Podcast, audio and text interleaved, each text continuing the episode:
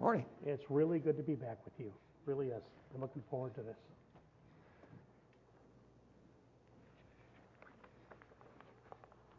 Been a busy week. I hope it's been good for you. I traveled to Jacksonville and back and got home Thursday night, and then friends stopped over yesterday, so the week's been full. And the conversations have been good, and I'm very grateful. You would open your Bibles to Luke chapter 9.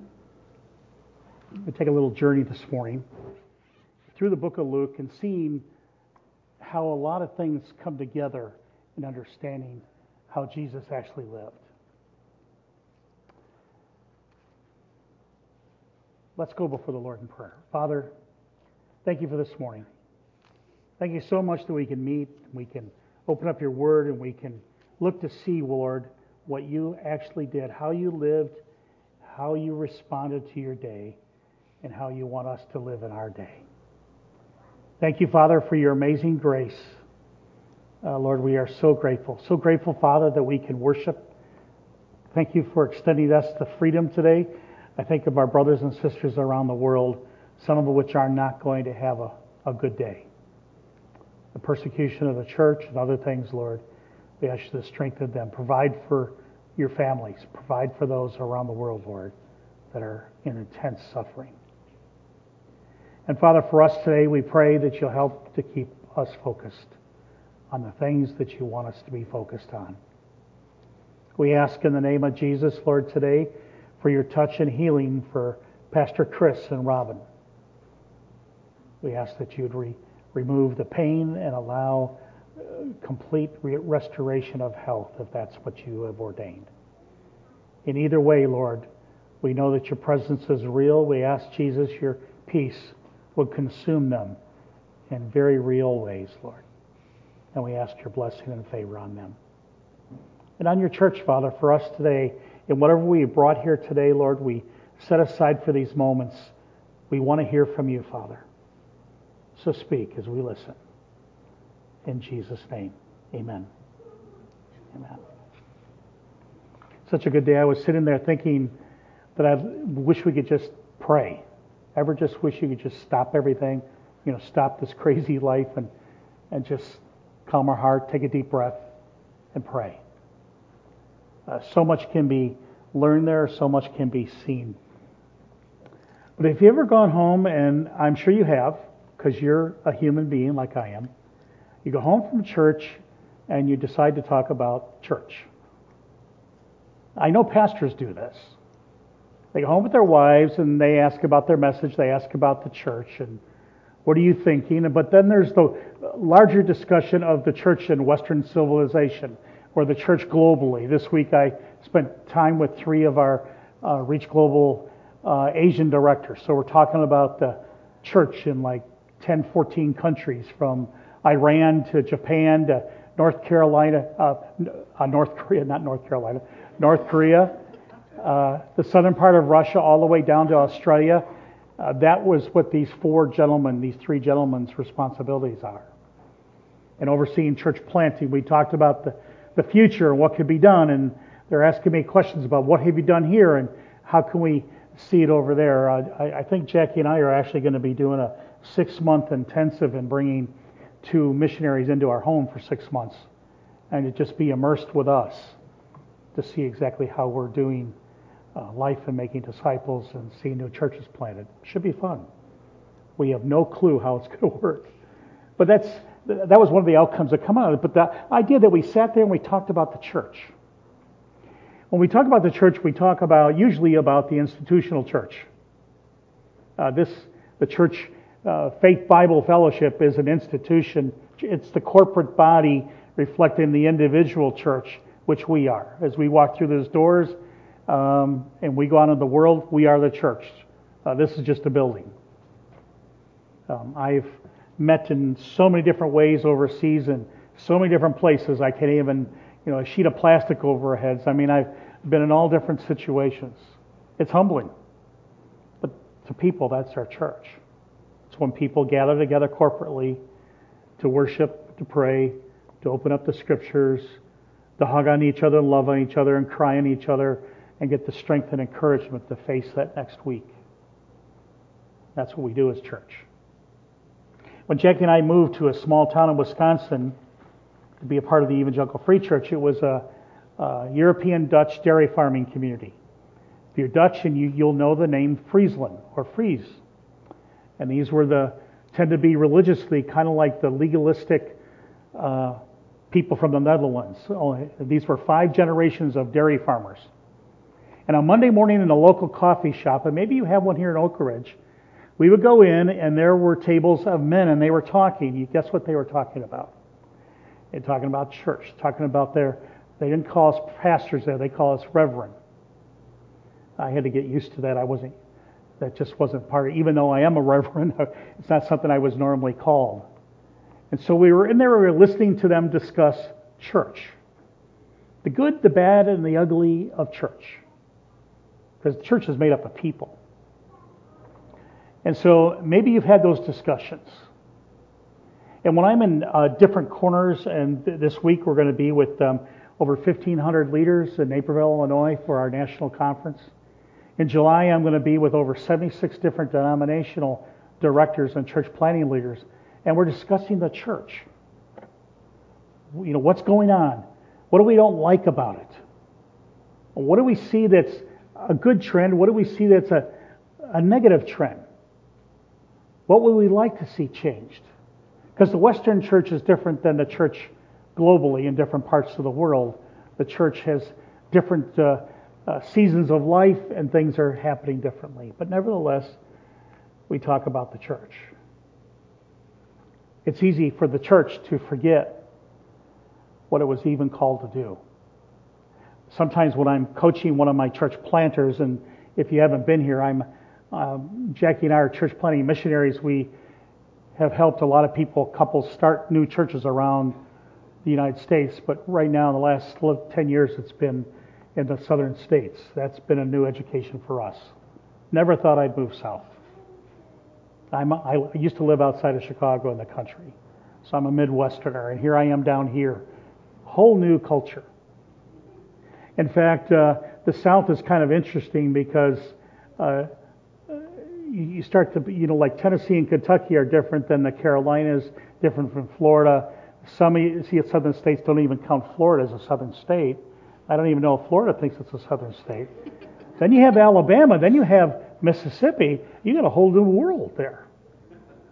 Now just imagine church in those contexts and how you do church and how people dress and how people behave and how people snipe at each other. I mean, all those things are just things that happen in the church. In the midst of it, it's to realize that Jesus said he would build his church and the gates of hell would not prevail against the church. I've met some people who have been serving the Lord faithfully for years, phenomenal ministries, and they've come from some of the most weirdest places I would never even imagined.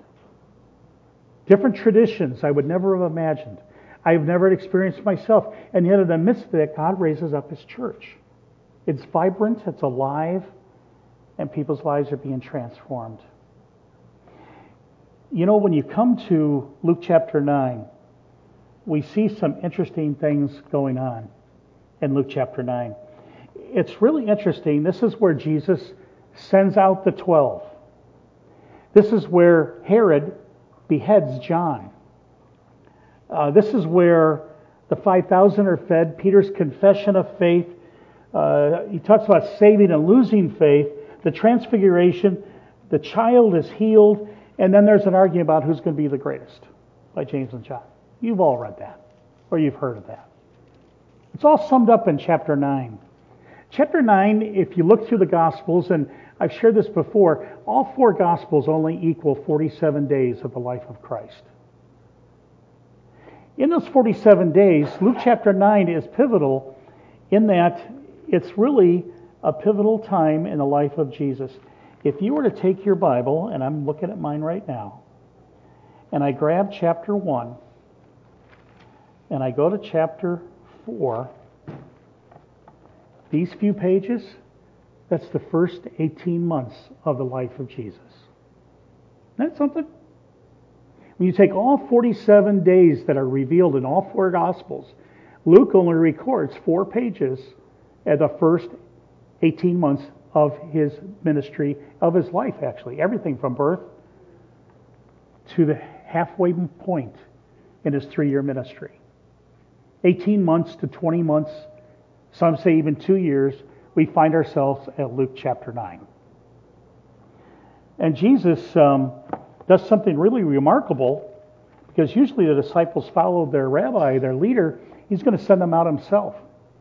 In Luke chapter 9, and by the way, so in Luke chapter 9, he called the 12 together, gave them power and authority over all the demons to heal diseases, and he sent them out to proclaim the kingdom of God and perform the healing. And he said to them, take nothing for your journey, neither a staff, neither a bag, not bread, nor money, and do not even have 2 tunics apiece. Whatever house you enter, stay there until you leave that city. And as for those who do not receive you, as you go out from the city, shake off the dust from your feet as a testimony against them. Departing, they began going through the villages, preaching the gospel and healing everywhere. It's a very interesting pivot here. So, 3-year ministry Jesus had. Right now, he's at a point in the life of Christ where he starts to hand off what he's been trying to do. The first 18, 20 months, he spent all this time in the countryside. Hadn't gone to the cities yet. We know he's done 2 recorded miracles, the healing of the nobleman's son, and the famous one where he turned the water into wine. That's all he did in 18 months. Now, we know he did other things, but those are the only 2 recorded things we have. But now he moves from the country into the cities. And when he moves into the city, it says in other books of other Gospels that he actually was at his home. He actually sent his disciples out into the other villages. Capernaum was an interesting community because all around it were all these little communities, all different sizes. And it was kind of like a dispersing place. And so he started to send his disciples out, and he sent the 12 out at this point in his ministry. At this point in his ministry, when you look at chapter 5 of Luke, you know, that's when he starts to choose the disciples. And he calls them, this is where the sons of Zebedee, he says, you're going to stop catching fish. Now you're going to follow me. You're going to catch men. There's a shift from just come and follow me, that I'll come and I'm going to teach you how to fish for men. We don't find until chapter 6 that he actually spends a whole night fasting and prayer, and then he chooses the 12. I kind of joke around this when we talk about church. He didn't use a nominating committee. He got together and he got before the Father, and he heard God's voice as to who he should choose. I've done this as a pastor in equipping and training men. As I've spent time fasting and praying, then I've chosen the men. I can't believe the difference when you go to the Father and ask him for his permission on what he wants. It changes a lot of different things. So at that pivotal place, he starts this 6-month, 9-month, 10-month, maybe a year period where now he's going to start to equip them. And he calls them to be fishers of men, then he chooses the 12. We know in chapter 8 he breaks the rules. There's a lot of stuff that goes on here, but in chapter 8 he breaks the rules, and he actually has women following him around, and they're ministering to him, and he actually has women disciples in his group. We knew from when I talked on prayer 2 weeks ago that there were 120 people in the upper room, men and women together praying. This wasn't typical for a rabbi to do this. Jesus had his 12, but he had others following him, and the women were ministering, and they were right there. They were supporting them. They were doing what they can. And but you see that in chapter 8. You can go through there. He even has specific women, Mary and others that are there. And then you come to chapter 9, and there's 9 to 10-month window, and then he sends the 12 out. He sends them out to do evangelism. Sends them out to minister, to spread and proclaim the gospel. And there's some factors here that are really important for us, I think, as we come together because of this pivotal chapter in the life of Christ. What was he doing with his disciples? If you know Christ, you're his disciple. If you have experienced the Holy Spirit, we had this discussion yesterday. Somebody stopped by the house, said, how do you really know if somebody really knows the Lord? I said, well, I don't, but God knows, and it's really simple. Romans 8 says the Spirit himself will bear witness with your spirit that you're a child of God. Hope you've experienced that. But you're a disciple of his then. In the midst of that, when you see that, some extraordinary things happen. First of all, we see in chapter 9 here that it's permission and purpose. Jesus gave the disciples permission. I challenge my pastors this all the time. Some of my pastors feel that they need to do everything. It's a big problem. God never intended the church to be led by a pastor who does everything. In chapter 4 of the book of Ephesians, he gives the gift offices to the church: apostles, prophets, evangelists, pastors, and teachers. And the most beautiful verse there to me is verse 11. It says, "For the equipping of the saints to do the work of the ministry." If you belong to a church or you attend a church, it's your responsibility to be involved in the ministry of the gospel to people in and outside the church. It doesn't fall just on the pastor. We all have issues of delegation. It's one of the biggest struggles I have with my church planners is getting them to empower other people. They want to. That's not the point. They want to. But we get stuck in that. Some of you get stuck in that too at your jobs and your families. We tell our children to do something, then we yell at them when they don't do it right away, and then we think, oh, I'll just do it because I can do it better. It's a typical thing. But what Jesus does here is so different than what the Jews were used to, is he was empowering them and giving them permission and purpose behind. The purpose was the authority to proclaim the kingdom. He said here, and he gave them power and authority. So he not only gave them the power to do it, he gave them the authority to do it. It's a different ballgame. You know, one of the most freeing things about the Great Commission, you go into all the world and make disciples of all nations, baptizing them in the name of the Father, Son, and Holy Spirit, teaching them to obey all that I commanded you. What? Did you get that? All that God has commanded us, we are to teach to others. I'm not responsible to teach what you know. I'm responsible to teach what I know to my own children, to my own grandchildren. As I travel around, one of the most difficult things to hear about is to hear about people's children's children who aren't walking with the Lord. That's tough. I've got a couple grandkids that still haven't trusted Christ. One just turned 20 the other day. Breaks my heart. It's not that she hasn't heard, not that she hasn't been reminded multiple times and grew up in the church. But unless God is working, unless the Father's drawn, unless the Spirit's convicting, unless the person's responding, it isn't going to happen. And so we keep praying.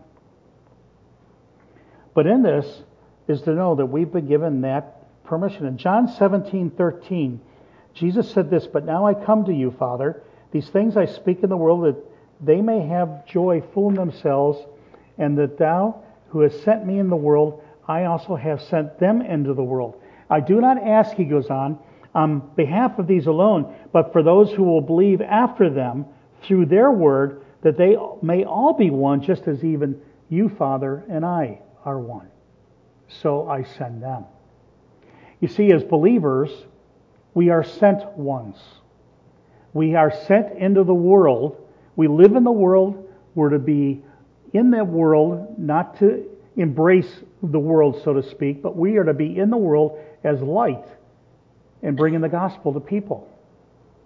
It was in Jesus' high priestly prayer in John 17. That'd be a wonderful thing to meditate on if you're looking for something to do in your time with the Lord, just to meditate upon the words that Jesus speaks to the Father about us. Just make a list. Say, what does it say about God? What is Jesus praying for us? It's remarkable when you get in there and you see that. And in Luke chapter 9 here, he's given us the permission and the authority. We are the priesthood of believers. The significance of understanding that is that we don't need a mediator go before the Father. We go to the Father and minister to him. That's what 1 Peter 2 is all about. You and I have access. One of my most comforting verses to me in times of good, in times of bad, in times of trials, is Hebrews 4:16, that I can have confidence in going before the throne of grace to find the mercy and grace I need in a time of need. I need grace and mercy all the time. I don't know about you. But I know I have that access. Why? Because I'm a priest of the Father. I'm a priest of God. The priesthood of all believers. By the way, that's one of the number one reasons why God led Jackie and I into the Evangelical Free Church, because it's a high value of them, is the empowerment of the laity to do the work of the ministry. Jesus said in Matthew 28 to his disciples, as you are going through life, you are to make disciples. You and I have been given the permission and to know we have purpose. The purpose is to make disciples, but the glorious thing is given us permission. He's given us His Spirit for that empowerment, and He has given us the giftedness to accomplish everything He's asked of us to do. I love that one little verse in Ephesians 1, verse 4, that He's given us all the blessings in the spiritual heavenlies He's already given to us in Christ. He didn't shortchange any of us. We're not lacking in nothing. God has given us exactly what we need to be where we need to be. The second thing I see here in Luke chapter 9 is the power was promised. And not only the permission was given, power was promised. We know that in Luke 2:24, verses 47 through 48, He says, you're to wait until power comes upon you. We know in Acts chapter 1, as I covered a couple weeks ago, Jesus said, you'll be my witness when power comes upon you. And we know that in Acts chapter 1, they were praying in the upper room, 120 of them praying until that power was released upon them. Yesterday, as I was talking to one of my best friends, I think Ron's 81 now. One of the things we were talking about, he was wrestling with that whole idea of the Spirit's working in you. And I said, well, once you have the Holy Spirit in you, and it's confirmed by your spirit, you are a child of God. It's not whether you can walk away from it or whether you can or not. That's all between the individual and God. But in the midst of it is to know that the power was promised to the disciples. As you and I are serving, as you and I are ministering to other people and comforting them and proclaiming the kingdom, doing all that, there's power there. We're not powerless. Warren Wiersbe, who just recently went home to be with the Lord, said that one of his books, he said, power is the ability to accomplish the task and the authority and the right to do it. He said Jesus gave them both. That's what this passage is saying. Not only was permission given, not only was the authority given, but the power to finish the task, to be about the task, to be about the ministry. We know that this task also, not only was permission given with purpose, not only was there power promised, but we see thirdly here that the task was defined here in this passage. We were to proclaim the kingdom. And here's the uneasy thing. We're also to perform healing. Think about that for a minute. What does that mean? Well, to proclaim the kingdom doesn't mean we sit on our hands and we don't say anything. What's the hope within us? We need to be ready to give an account for that hope.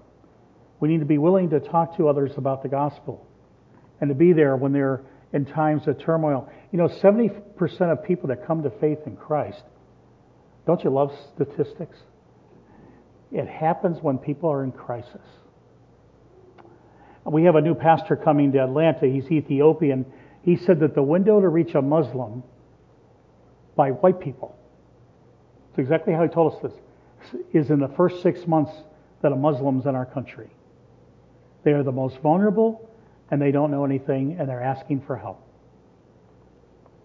Interesting. He actually trains and equips churches on how to reach the Muslim population within those first 6 months. I never thought of that.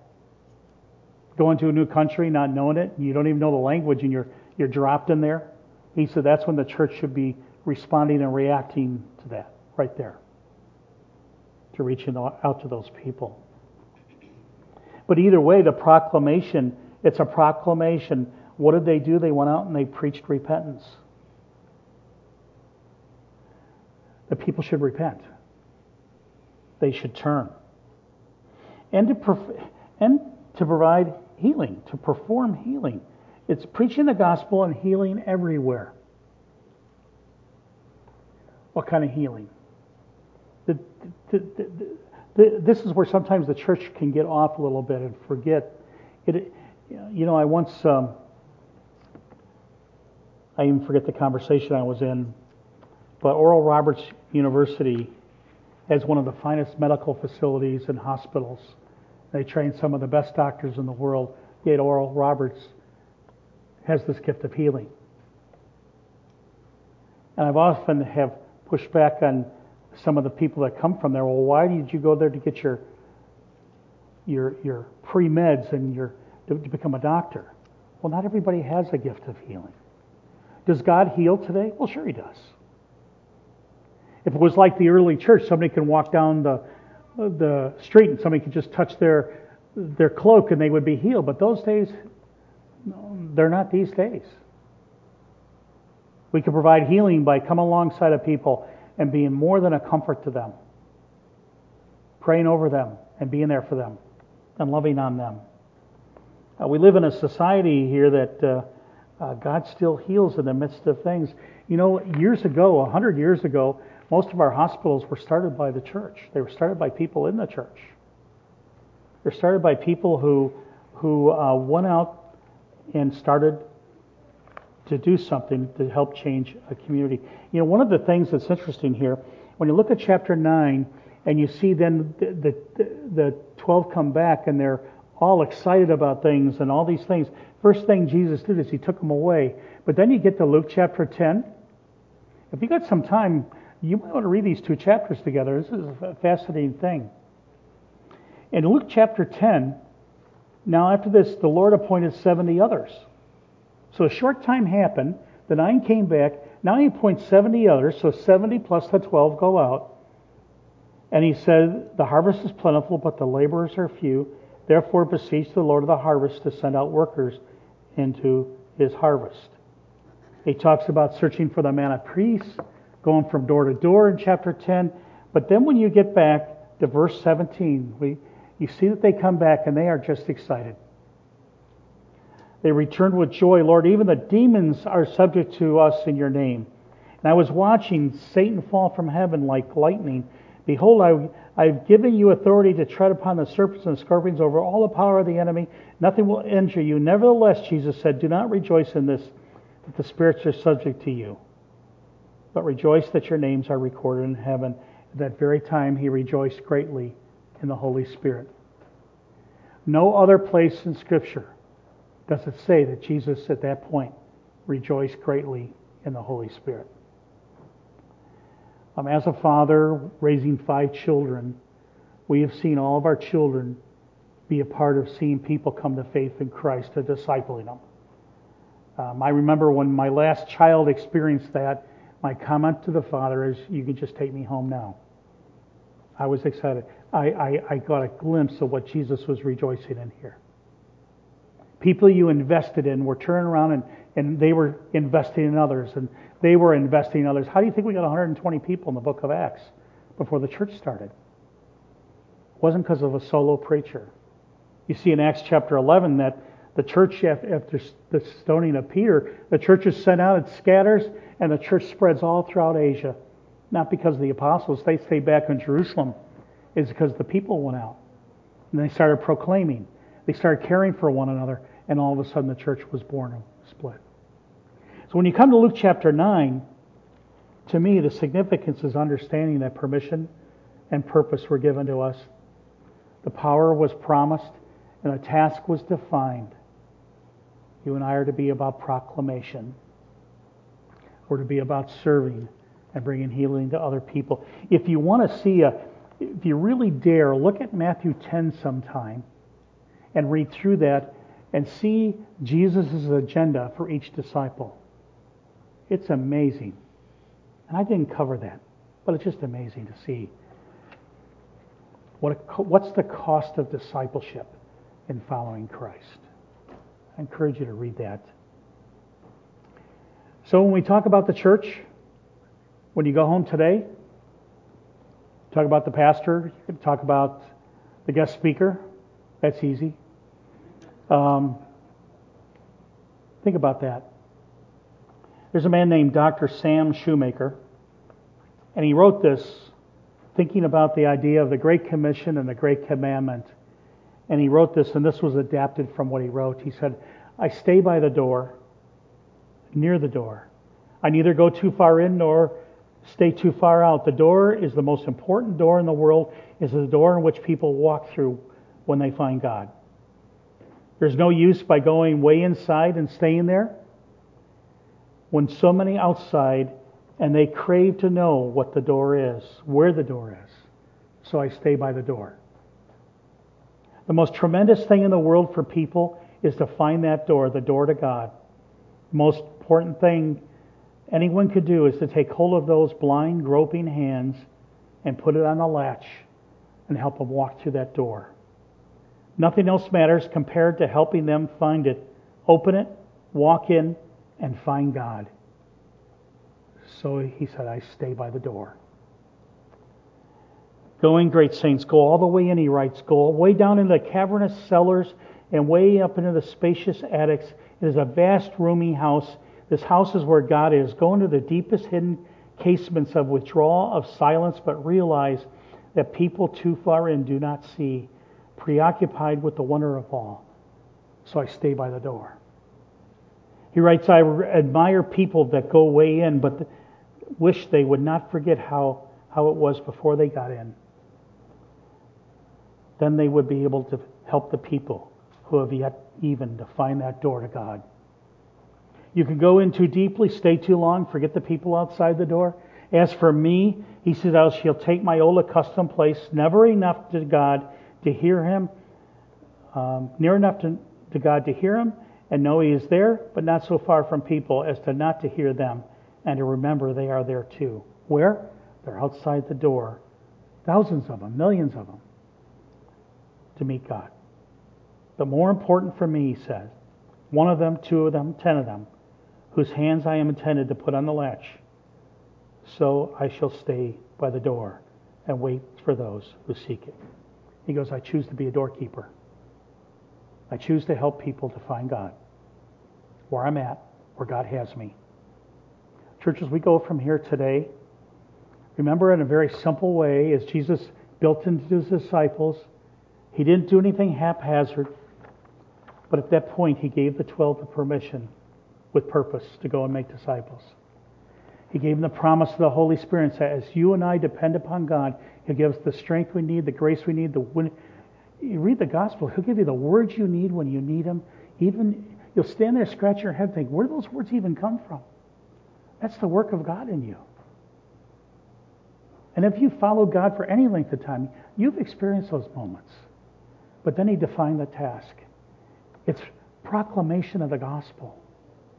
It's sharing the good news with people verbally and then bringing healing to them and comfort to them in their pain. The place we live in, there are people all around us. It's a painful place. There's a lot of suffering. You and I are the people. You and I are the church. God has put there in our neighborhoods and our workplaces for that very purpose, to proclaim the good news. So stay by the door and help people put their hand on that latch that they may find God and find redemption through Jesus Christ. Let me pray. Father, thank you for your love for us. Thank you for the mission you've given us, for the permission, the promise, and thank you for the task. Lord, we're not adequate, but you already covered that last week. You make us adequate through your indwelling Spirit. So, Father, we just surrender ourselves to you afresh. Use us this week, Lord, and be glorified in Christ's name. Amen.